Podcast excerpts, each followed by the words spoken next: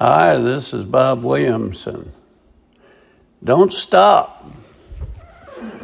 My new house is nearly finished, and I was telling a few of my friends of the feeling of satisfaction I was experiencing from finishing my latest project. It's been a difficult task at my age to build it and deal with all the problems and I'm glad it's nearly completed. No sooner did I get those words out of my mouth that several of them asked me what project was next. I looked at them quizzically and said, Building that house was my last project. One would have thought I was a comedian at an improv somewhere. Raucous laughter ensued. I was told in no uncertain terms that I'd be working on a new project before driving the last nail in my house. My feathers were ruffled a little as I shook my head and muttered, Those guys don't have a clue. My project days are over. So here it is. I'm completing my latest project and beginning another, just as they said I would. I suppose the old adage, men do not quit playing because they grow old, they grow old because they quit playing, applies to me. This project involves founding a ministry in my community to help youngsters find God. There are plenty of ministries that attempt to deal with the devastating aftermath of drugs, alcohol, stealing, fighting, jail, and the like.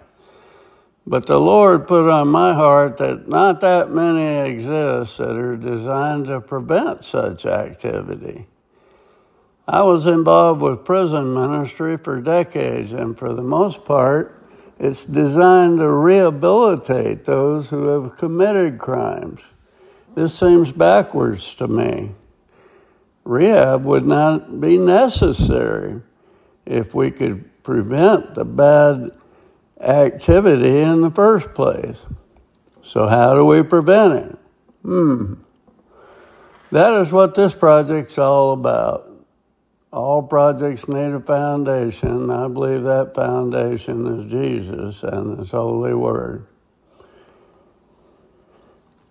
These kids need this foundation. But how do we get them to buy in?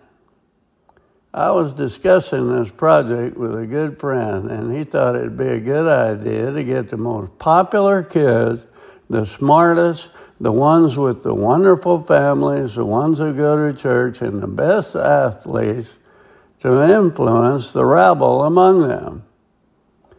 Having been rabble in my youth, I think I understand the rabble mindset more, better than most.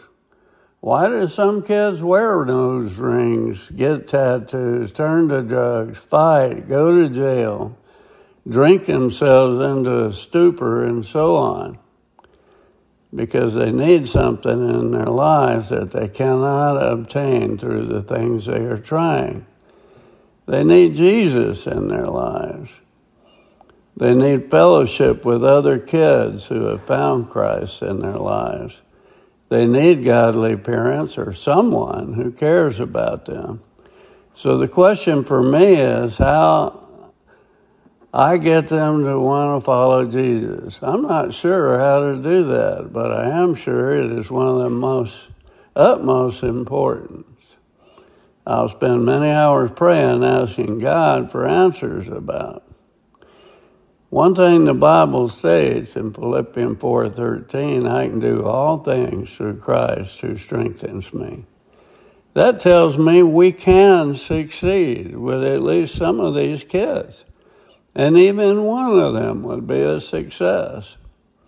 And what will we accomplish if even one child turns to Jesus? All of heaven will be singing and rejoicing with joy. how much more so should we have joy?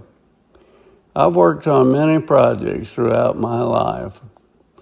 I've recruited friends and acquaintances to assist with projects, and the results are usually a mixed bag. Some will give you 10 reasons we will fail and tell us we might as well not even try. Others will give you 10 ways to make it work and with a big smile are ready to launch. In this project, remember, it's easier to build strong children than to repair broken men. I believe there are projects that you could work on too, and I'm not talking about your golf swing. Give it a try. Luke 15:10 Just so I tell you there is joy before the angels of God over one sinner who repents. This is Bob Williamson. Thanks for listening.